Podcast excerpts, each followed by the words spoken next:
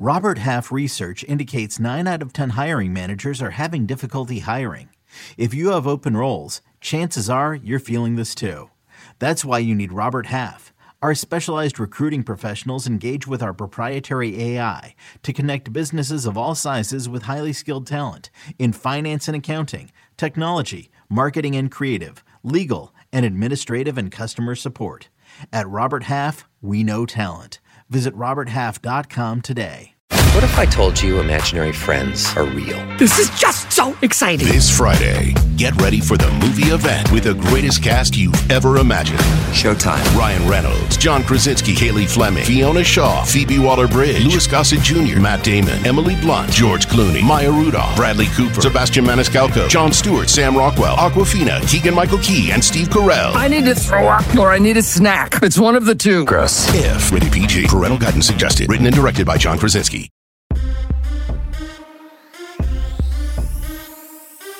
Good afternoon, everybody. Welcome to the NFL Week 14 Early Edge Mega Preview presented by BetMGM. I am joined today by RJ White and Emory Hunt, two of my favorite NFL cappers. And before we dive in to a pretty interesting slate, I want to note that Emory he crushed XFL, he crushed USFL, he crushed CFL, he crushed college football. He's also profitable in NFL, basically every kind of football this year. Emory is up for Sportsline members. And then RJ White threatening to cash in circa million, uh, like he cashed twice already in the Westgate Las Vegas Super Contest, 40 and 25 on his NFL contest picks, which you can see every Friday on Sportsline. His top five plays, my best bets, my officiating angles, also off to a good start this season. So, guys, let's get into it. We got some great matchups, but we also have to start with Thursday night football.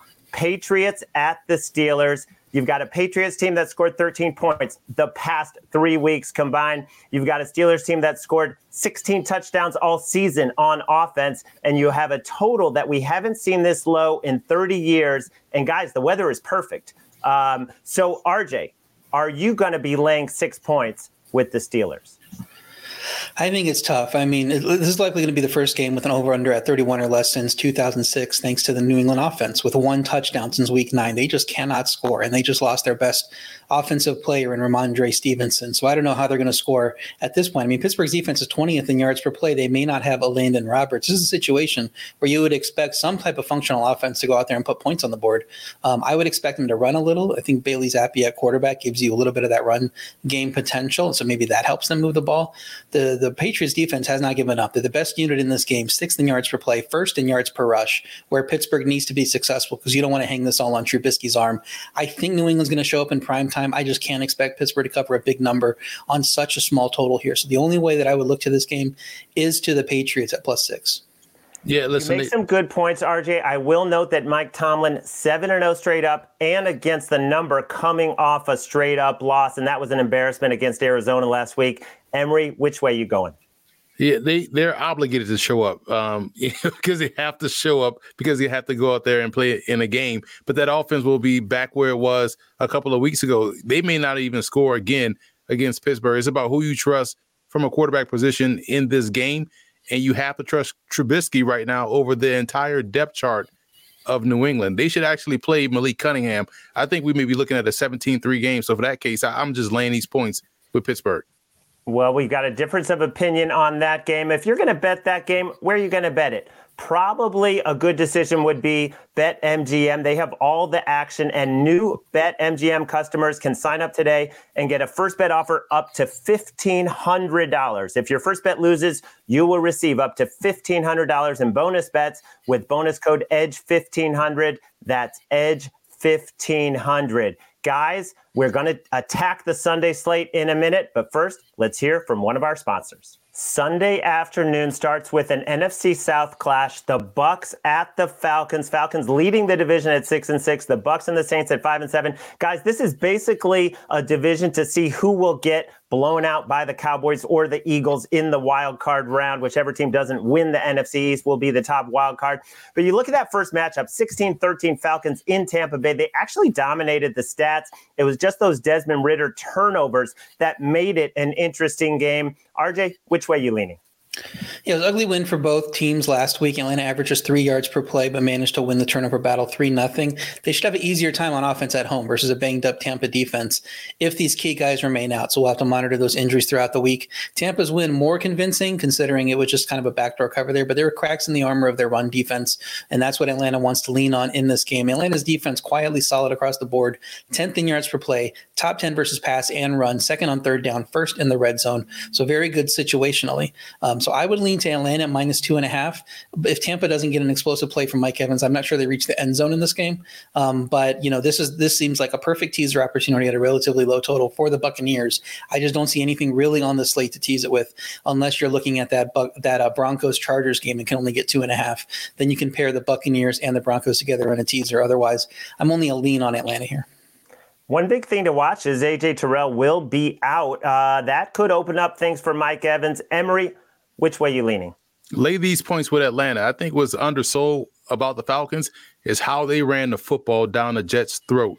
That doesn't happen. That Jets defense is very good. They ran right up and down the field with all of their running backs, Patterson, Bijan, and also Allgeier. And we saw Desmond Ridder throw some perfect passes in that ball game. I don't expect him to fumble at the goal line twice in this one again. So I'm laying these points with Atlanta. The NFC okay. Championship game, by the way. NFC South Championship game, by the way. Wow, so you're writing off uh, writing off your Saints. That's interesting. Derek Carr is still out there. There's no reason to trust the Saints to do anything. All right. Well, we've got our first official play on the show. Emory laying the two and a half with the Falcons. Another divisional game that's interesting in Chicago. I jumped on this Bears plus four early in the week. We've seen nothing but Bears money down to three and a half and three at a lot of spots. The weather will not be good. We know Jared Goff struggles. I've been on the Bears for several weeks as their defense has gotten healthy, as they added Montez Sweat. They are just, uh, they stuffed the run completely. So the Lions, which is what they want to do, uh, is run the football. They're going to have trouble doing that. And then it's Jared Goff in that weather. I don't think there's any way you could lay more than a field goal with the Lions team coming against a Bears team that is off the bye and healthy. And Justin Fields running will be better than Jared Goff passing. That's how I look at it. That's an official play. Emory, what about you? Right there with you. I'm just going a step further and taking the Bears on the money line. We talk about these weather conditions. This game will be mile an hour winds up to 30 miles an hour. That doesn't bode well for Jared Goff throwing the football. That doesn't bode well for his weight. They may lift him up out of the stadium, him being so slight, but in all seriousness, Justin Fields' legs, you touched on it. That's the true X factor in this ball game. This will be an ugly game because of the weather, and you have to trust who can win these ugly games. That Bears defense, and with the fact that they can run the ball along with Justin Fields, may be the difference here. So I like them on the money line against Detroit.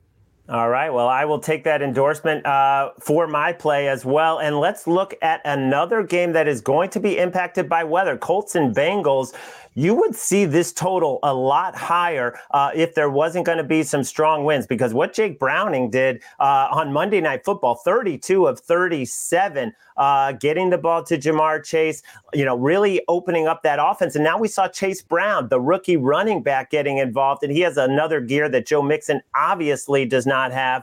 And on the other side, the Colts have been an over team. The Colts have been uh, allowing points but scoring points against most teams. Emory, I know you've been on the Colts all season. Uh, what do you think of this matchup in such a short spread? We're starting to get into that round robin playoff wild card uh, matchups and games, guys that can play themselves in and play themselves out. So this is essentially one of those type of games. So I like the over here more than anything. You touched on the Colts defense. I, I like them in certain spots because they tend to stop the run well, and also they can turn the ball over, but they do give up the big play. And we saw the Bengals defense give up the big play as well. With Gardner Minshew and Jake Browning playing with house money, both of those guys as reserves stepping in for the starter, I think this number, despite the weather, is a little bit too low. So I do like the over. Okay, well, great. I'm going to stay off the side, and uh, hopefully RJ White will rejoin us in a minute once we get the technical issues hammered out. But another game heavily impacted by weather. You know, we're recording this on Wednesday and we're seeing like projected gusts of 35 miles per hour winds, but you've got to check close to kickoff because anything over 20 miles an hour really affects the passing game. And we saw what happened when the Browns had the weather games last season. Uh, and this could be another one. Browns laying three with Joe Flacco against CJ Beathard that was such a brutal loss for the Jags. Not only do they lose their quarterback, unlikely to play on a high ankle sprain on a short week, they also lost Christian Kirk. They also lost several defenders. And because it was overtime, the defense was on the field for about 75 plays. Now it's a short week. The Browns defense has been lights out at home. On the road, they've been a totally different defense, but this is in Cleveland. So, Emory, are you willing to lay a full field goal with Joe Flacco? I'm to stay away from the side, but I will say the low total here is too low. You mean to tell me you can't expect a 17 14 game, which is what 31 points, which helps you cross this over. I'm taking the over. I think Jacksonville, with their ability to run the ball and they have an explosive talent, and Travis Etienne, that's someone that can do a great job of hitting the home run. And I feel like the Browns can get 10 points, 13 points, maybe 14 points. I feel like what we saw from Beathard, and if Beathard isn't able to go because of the wrist injury that he hurt in that ball game, keep an eye out for Nathan Rourke the former CFL off, uh, most outstanding player in 2022. He left the CFL to come take that backup role with the Jacksonville Jaguars. That's a sneaky guy that no one's talking about. Great athlete, dual threat guy, had a great preseason with the Jaguars. Ultimately, he didn't win the backup role, but this is another opportunity that presents itself for him. When you combine that with Travis Etienne, I think they can help cast this over. Emory, that's why I love having you on because of the depth of knowledge that you have of every roster. And I'm not talking about the starters, but the you know the third string quarterbacks in any league they've been in. Uh, there's a reason you go to the Senior Bowl every year. Uh, let's move on to the next game because this is my second official play for the show, and that is the Carolina Panthers getting the points against the New Orleans Saints. And RJ is back, and that's great to see. And I think he agrees with me on this one. Carolina plus five and a half they were just getting a similar number in Tampa Bay. And the one thing they did, uh, which was very smart on Thomas Brown, is give the ball to Chuba Hubbard 25 times for over 100 yards. And unfortunately, guys, when it came down to it, third and one and fourth and one, they decide to throw the ball with a chance to tie the game or win it, and they're still getting criticized for that. And also, Brian Burns, your best defensive player, gets ejected. I just think there's no way this Saints team without Derek Carr and with some of the injuries and just the conservative mentality of Dennis Allen, they have not covered a home game all season. They're 0 5 against the spread at home, 2 and 3 straight up. No way they should be laying this kind of points because the Panthers like this coach, this interim coach, Chris Tabor. They are playing hard for him. They want to do right by Thomas Brown as well, uh, who's getting a shot as the OC. Uh, I'll take the Panthers to keep it close. RJ, what about you? Yeah, sorry about that. My modem crashed, so I needed a minute to, for it to reboot, but I'm back again now. Um, Carolina's defense good again, aside from that 75 yard Evans touchdown, 4.3 yards per play, and their other 57 defensive plays last week. They're 11th in yards per play, and so I think with a good defense here and the Saints offense so beat up on both sides of the ball actually, but could be starting their their backup quarterback. I think this is too many points to lay. Um, New Orleans defense 27th in yards per rush and eighth in yards per pass, so you want to attack on ground anyway. And it looks like Carolina figured some of that out last week. So even though New Orleans rebounded after a rough first quarter last week. Um, you know, and Jameis gives them more upside and explosive plays, but he can kill you with turnovers. I think this will be a low scoring game like the total suggests, and I want to take the points with Carolina here if I'm playing it. Emory, how about you? I'm going over. I feel like Jameis enhances the offense. He gives them a chance to really win this ball game. They should have gone to Jameis Winston since the start of the season because he's a better talent than Derek Carr. The players are telling you without telling you that they rather play for Jameis as opposed to Carr. And when you look at we got last week that post firing motivational bump from Carolina, the offense looked a little bit decent against Tampa Bay. I feel like we can see this one being 21 17 type game, which definitely helps you cash this over.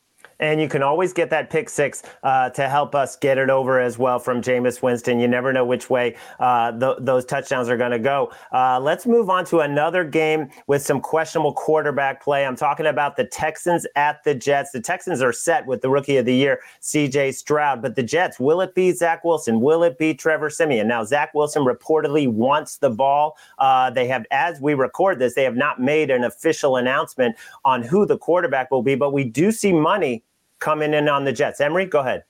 Breaking news: They did report Zach Wilson will be the starter uh, again for the Jets this week. Okay, well, that's what I expected to hear. And it's interesting, RJ, the market seems to like that news because uh, we're seeing this number come down. Well, he's certainly their best quarterback. So, you know, their best option here. So I think you have to react to that. Houston's offense gave up five sacks with Tytus Howard sideline, lost Tank Dell. The Jets defense can limit scoring if they show up, and now they have reason to show up because you're starting your best quarterback here. So Jets defense, second in yards per pass, yards per play and yards per pass, fifth in the red zone, and ninth in sack rate. They can get lit up by good offenses, but the weather may be a factor here in limiting what the Houston offense can do in this game. Um, the defense for Houston was excellent, generating three picks against Denver's offense that had the best interception rate in the league and held them to 0 for 11 on third down. So not a lot of scoring here, uh, which is reflective in the total. I think the only way really to look is the under here. Um, and I can understand people wanting to bet the Jets at the big number um, reacting to that news. I like Emory? this number. I like this number now at minus four and a half. It was like you said, five and a half earlier. I'm laying these points with the Texans. They have what looks to be the rookie of the year in CJ Stroud. Their passing game, even without Tank Dell, will find some success.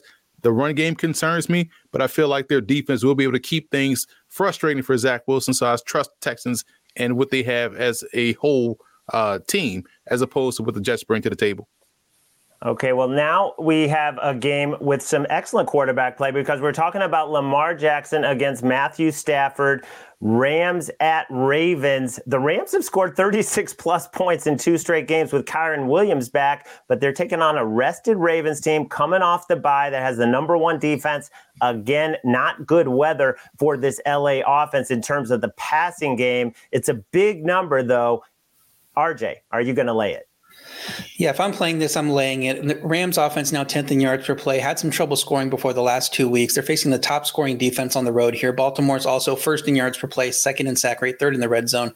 I think it's going to be very tough for the Rams to get to 20, even in a game with good weather here. And their defense is 14th in yards per play. They're solid across the board. This is the toughest test they face since giving up 43 points in Dallas. Baltimore, if you look back at are they good after the bye, they haven't covered in their last three, but they've dominated the yardage in those games. So I think that's a bit fluky here. Um, I think they benefit more with the weather as the better rushing team, with Lamar Jackson being able to do more with his legs. And that makes the Mark Andrews injury, of course, less of a factor if you're running the ball more. So if I'm going to play it, I'm going to lay the points with Baltimore here. Emory. Yeah, I'm gonna lay these points. Uh, as much as people like to joke about Jameis Winston, interceptions and pick sixes, Matthew Stafford is the guy that throws the ball to the other team and they take it back the other way. And when you combine that element with bad weather and him versus pressure that the Baltimore Ravens front seven can bring, this screams lay the points with Baltimore. And Baltimore tends to show up for games like this versus these spotlight quarterbacks and spotlight coaches. Although I do give Sean McVay my vote for coach of the year for having this young Rams team super competitive. And they were in the playoffs for about three hours before the Packers won. So this team could potentially still make the postseason. But in this ball game, I think they get smoked. And that was a big loss uh, for the Jaguars in terms of the Ravens having a great shot at the number one overall seed in the AFC and the all important bye that goes with that. Guys, we have taken care of the early slate. We're going to attack the 4 p.m. slate, but we got to pay for this show. So let's hear from one of our sponsors. All right. Well, the first matchup again has some quarterback uncertainty. We're looking at the Vikings at the Raiders. And as of this recording, uh, Kevin O'Connell has not committed uh, to Josh Dobbs, but it looks like Dobbs will get another start. How many times is he going to turn it over? I mean, he had such a great start, and then the wheels fell off. RJ, what do you think about this matchup? Yeah, you'll notice, you two will notice I got on really late before the show, and that's because I was getting out of a meeting, but I wanted to jump on Twitter, see if any announcement happens. We're recording this at a weird time uh, for us, Wednesday at 1 p.m. And sure enough, yeah, it looks like Dobbs is going to be the starter here. Um, that, that was the announcement, in addition to the Jets news that Emory said earlier. So that's interesting here. In the last game before the bye, Vegas put up 6.2 yards per play on an elite Kansas City defense. They ultimately couldn't stop Mahomes defensively. This is a much easier test here, even with Justin Jefferson back. Minnesota's offense struggled with turnovers before the bye. With Dobbs at starter, I think that's their best chance. Um, but it's tough for me to lay this many points with them. I mean, you think about what this line would be if Kirk Cousins was still at quarterback. It couldn't be much higher than this. Um, and and Dobbs is definitely a, downgrade from from Kirk Cousins and what he can do. Aidan O'Connell's faced some tough defenses and taking over a quarterback has not been awful. I think he can shine with extra prep in this game. Um, so after Minnesota laid four and a half in Carolina and three in Chicago with Kirk Cousins, they only covered both those games, getting defensive scores in both those games. I think this line is way off here. I think it should be much lower. So I have Vegas plus three as a best bet. There's an official play. RJ, I really think this was a great time to get the bye for a rookie like Aidan O'Connell uh, after he had some games under his belt, but right before we get into the home stretch. Art, uh, Emory, how do you see it? I'm with RJ. I like the Raiders here. And the, the thing we're seeing with a lot of these backup quarterbacks is confidence. When you come in the game with super confidence, you're able to play free and able to play well and help keep the offense on pace. And we're seeing that from Aidan O'Connell. That's why they jumped out to that early lead against Kansas City. And what we see in this ball game from a matchup perspective, the Vikings can't really run the ball. Expect the Raiders to be aggressive defensively, playing the run on the way to the quarterback and that'll force some three and outs. They'll force potentially some turnovers. I like them here at home. I like what they're doing under um, their, their their head coach over there, interim head coach.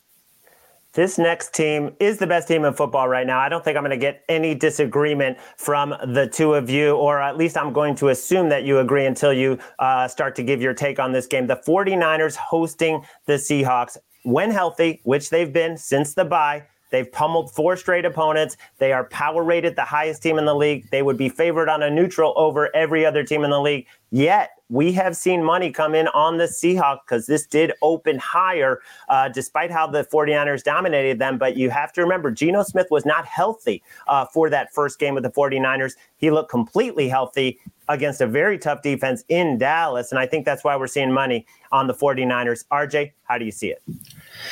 Yeah, I would go over on this game. Seattle's offense surprisingly effective in a road matchup against elite defense last week. Matchup's only slightly better this week, but I, I think it is a little bit easier. San Francisco's defense held Seattle's offense to six points in that first meeting, but Geno was injured during that game.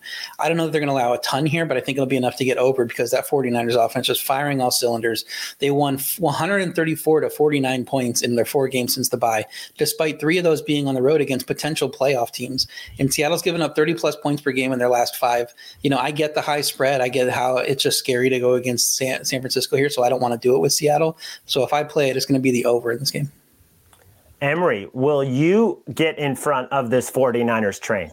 Not one bit, man. I'd rather take a, a strong jab from Mike Tyson in the face and get in front of this spread here. I'm going to go with RJ and go over. Because when you think about um, Seattle, it worries me. Why do they play so well against the Cowboys? Was it because their playoff life was on the line there? Will they come out with that same level of execution, enthusiasm, and effort? Especially up front, their offensive line was great versus the Cowboys. Will it be great again versus an even better defensive front? So I worry about that. But I agree with RJ in the fact that the passing game looks to be competent and ready to go. And that's where they can attack San Francisco. I do like the over the cash. All right. Well, this game would be the game of the week in most seasons, uh, but there is an even better matchup later on. But talking about the Bills and the Chiefs, they've played some amazing thrillers uh, the past few seasons. My early look at this game, guys, is going to be on the under because just the way that the offense the Bills have done since the since the firing is more running game, more James Cook. And we know the Chiefs have been very committed to the run, and we know they've been struggling uh, to get the passing game on track. I mean, they could have benefited from some legit officials' uh, calls on the pass interference. But I'm going to look under here because I think both teams want to run the ball. Um, and I have not checked the latest weather, uh, but in KC, that's always an issue. RJ, how are you looking at this one? Yeah, I can understand that. Um, once this line moved down, it seems like there's Bills money coming in because it was two and a half and now it's down to one and a half. I decided to look at the Chiefs and I like the Chiefs at minus one and a half. They look the offense looked good against Green Bay. Rashee Wright's really emerging as the number one receiver that they need to complement Kelce and Pacheco. Defense has been shaky in their last two, but they did hold Miami and Philly under 30, 300 yards at home in the two games prior to this. The defense also much better defending the pass than the run. Uh, and Buffalo ran the ball 78 times in the last two games before the bye, like you're mentioning mentioning. Like they want to run, run, run now. I just don't trust their defense get consistent pressure when they need it in Kansas City. Mahomes can pick apart the secondary the, the way that it is right now. I think Kansas City is a tier above Buffalo, and this line is saying they're basically even when you consider Kansas City's home field advantage. So I would make it the other side of three, just thinking Kansas City is a, is a pretty solid bet above Buffalo right now in power ratings, and I would lay it. So best bet Kansas City minus one and a half. Patrick Mahomes off a loss at home, very tempting. Emory, what do you say? Yeah, I like the Chiefs here as well. I think RJ touched on their defense and their ability to run the ball should give Buffalo some problems. At worst, it shrinks the ball game uh, for the Bills, forcing them to maximize their possessions. And we haven't seen them play, play consistent ball uh, at at all for four quarters during the season. So now with Buffalo, if they take away, let's say, Stefon Diggs, who else on that receiving corps will, will step up consistently to to find some success? Now, granted, Bryan Cook being out hurts Casey in the secondary but this defense has been leading from the front anyway. And Kansas City's run game has been also potent consistently throughout the season. I just don't see this as a good matchup for Buffalo. One more four o'clock game at AFC West, Broncos at Chargers. And I've heard a lot of people say that they think the wrong team is favored here with the Chargers coming in, laying a field goal at most books after a game where they did not score a touchdown in New England, yet covered the spread. The Broncos were on a five game win streak but all the turnover luck ran out at Houston. Uh, they couldn't get in the end zone to keep that winning streak alive. RJ, would you lay three points with the Chargers offense that kind of looks discombobulated. I wouldn't lay three points with the Chargers unless they're playing a very bad team, and Denver right now is not a very bad team. So I have a best bet on the Broncos at plus three. Chargers defense 28th in yards per play, and that's even coming off of facing an awful New England def- offense in bad weather. I think they're going to wilt when they're facing a solid end offense, and that's what Denver has. They had rare turnover issues versus Houston, but they're 17th in yards per play, 17 plus points in all but one game since week one. Their defense kept the team in the game versus Houston despite the offensive struggles. They only allowed two of their 12 drives to go over 40 yards, and that's against a very good Houston offense indoors there. Um, and I think that this Chargers offense is not on the level. They're relying on a banged up Keenan Allen, a struggling Austin Ekeler, who's top 3.5 yards per rush just once since week one. And you look at those Chargers wins, it was a coin flip game against Minnesota early in the season. And then they beat Aidan O'Connell in his first start, Tyson Bagent, Zach Wilson, Bailey Zappe. Now you're getting Russell Wilson, definitely a step up based on what we've seen this season from Russell Wilson on those quarterbacks. So I think Denver's going to win this game. So plus three, it's two and a half in, in the market. So in the market in a lot of spots. At that point, I'm looking to tease it, but, but I and or play the money line. But uh, for the the book that we're at now, plus three is the best bet here. Yeah, and when you can put Pat Surtain on uh, Keenan Allen, that could definitely uh, help your cause there. Uh, Emory, do you agree? Totally. Like lay these points or take the Broncos on the money line as well, uh, because this is a team in the Chargers that can't uh, get out of its own way in terms of in, uh, inconsistent play from their receivers. They drop a lot of passes. Uh, the run game is non-existent. Ekeler is a better complementary back than the lead back, and the Broncos can get pressure. And we know Justin Herbert doesn't do well versus pressure. So all things are checking boxes for the for the Broncos in indoors. Ideal conditions, ideal uh, field conditions as well take them on the money line. All right, we got a big agreement on that one. And now I think this is the game of the weekend when you talk about the Eagles at the Cowboys. And it's just been all Cowboys love because the Eagles looked terrible last week. They looked tired, they looked banged up. Uh, the 49ers just completely dominated them. They've had a brutal schedule, the Eagles, and they kind of looked that they ran out of gas a little bit. And now they have to go to Dallas, which basically scores 40 points every single home game. It's almost automatic, although this is the toughest team by far that they have faced at home. In fact, the Seahawks were the best team they had played at home all season. Uh, to me, the three seems tempting because there's been a lot of three and a halfs out there. RJ, how you how you thinking about this one? Yeah, we're leaning to three right now. Dallas has the better defense of these teams, ranking fourth in yards per play to Philly's 24th, but they also have the better offense, seventh versus 13th. Now the Eagles can can get by, and the reason the record's so good is because they're so good in short yardage situations and scoring touchdowns when they need to. But their offense does rank 21st in sack rate and 22nd in interception rate, and you know Dallas thrives on getting pressure and generating turnovers. The defense can't get off the field for Philly on third down. They rank 32nd in success rate, where Dallas's offense is second. So I expect that tired Philly defense you were talking about coming off that overtime game against Buffalo, got beat up and down the field by San Francisco. They're going to be worn out again in this game, I believe, because they just haven't been able to get off the field. I wanted to make the argument for Philly catching the hook because they're a very good team. Could not do it. I did not want to take them at three and a half. I think at minus three, you got to lay it with the Cowboys if you're going to play it. They have to have the win here to stay in the division race. Emory.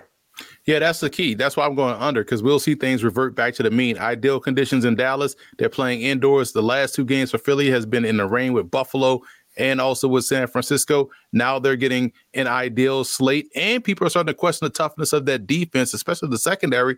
So we expect to see both sides of the ball really lean back into what the, what made them well. And when you think about Dallas, this is a playoff game, not only for seeding, like you talked about, RJ, but like you mentioned, for the division. So we may see both teams kind of keep things close to the vest. We'll see a tighter game, a closer game. That's why the, the spread is is three. But I like the under. I think people are expecting the offensive shootout. I think we'll get closer in old school NFC East type of a ball game. We may see this one be 24 20.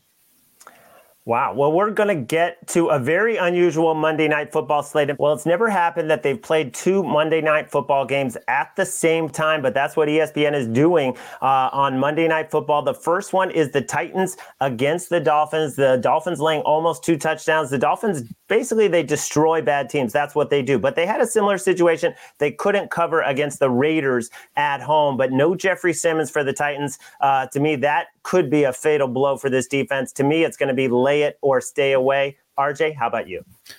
Yeah, I'm in the same boat here. Tennessee's defense, fourth in yards per rush and 26th in yards per pass. The Simmons injury obviously hurts with the former and, and even the latter. And that's not a great split anyway when you're facing this Miami pass offense that can score from anywhere in the field. We saw it with Tyreek Hill last week. It was just automatic touchdown right away against Washington. Tennessee's defense, second in red zone rate, but Miami's first by a wide margin on offense. So they can overmatch that strength because of how good they are on the offensive side of the ball.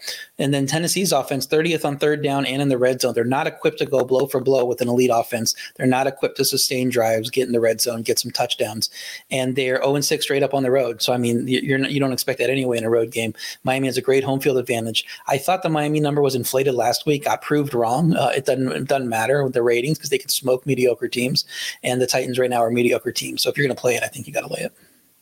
Emory, I'm thinking you're you're with us in terms of Miami or nothing. Yeah, you laid these points with Miami. It was funny because last week I had a nice 15 leg parlay going, and I'm watching the Washington and Miami game. I'm like, oh, I had took the under because it was like 50 and a half points. I'm like, yeah, Miami got this one in control. And I'm sitting back like, they keep scoring. And it is like, I'm in danger here. And it went over because they just kept scoring and blowing out Washington. So obviously that kicked me out of my parlay.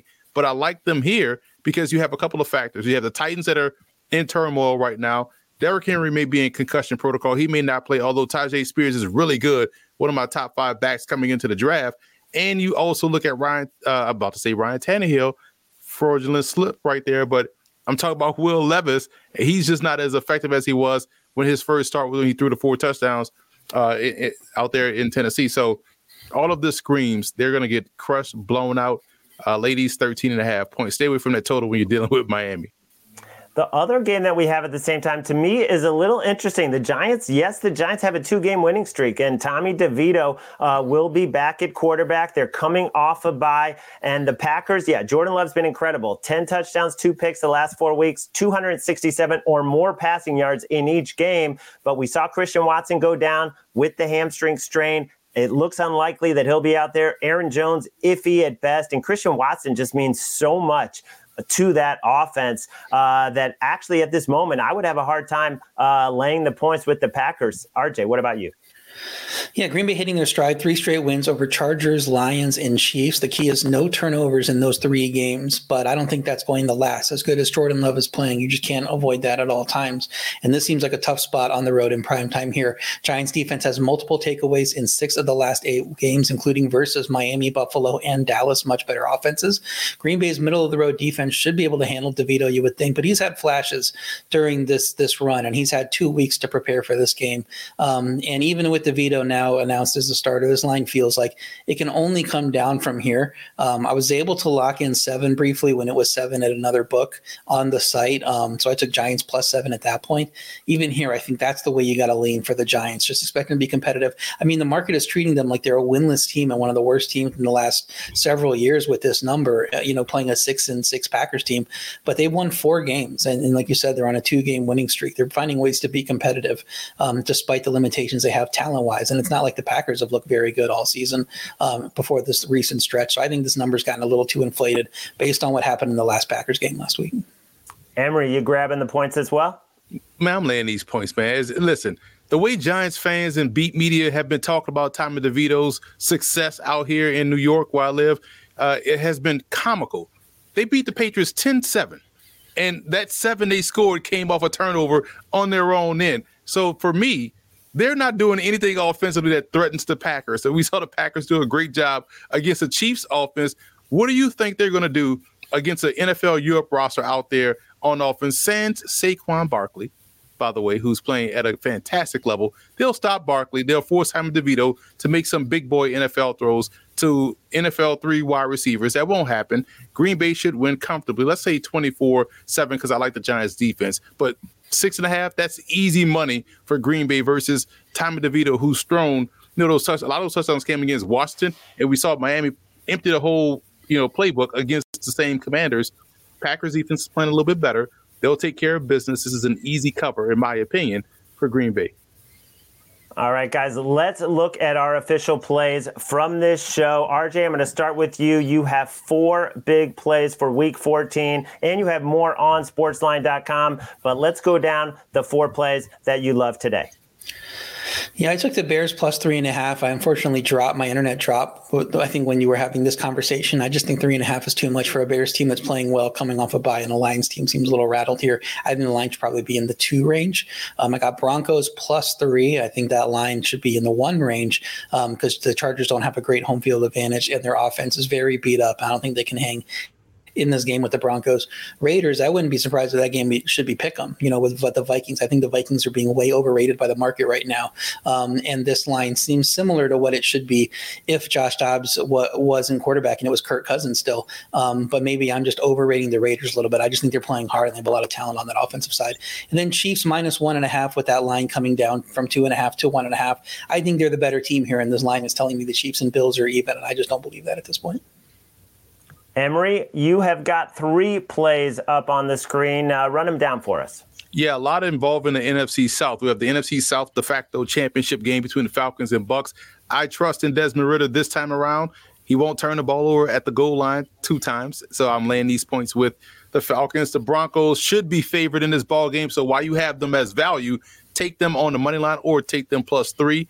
And the Saints and Panthers – going over 37 and a half points. This is more of a Jameis play, and the play from the Panthers getting that fired head coach bump. You know, that interim coach comes in, everybody's trying to prove themselves. So we should get a competitive game here that goes over that total.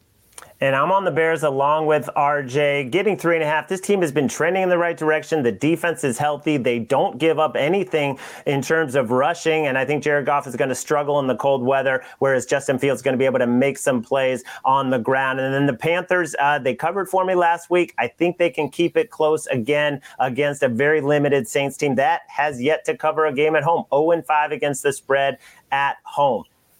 That is going to do it for the NFL Week 14 Mega Preview presented by BetMGM. If you stay on this channel at 2 p.m. Eastern, Mackenzie Brooks will be breaking down the entire NBA slate with props with the Sportsline data team. So stick around for that at 2 o'clock. And then back tomorrow, same channel, 10 a.m. for a big Thursday show hosted by Sia Nejad. We will see you then.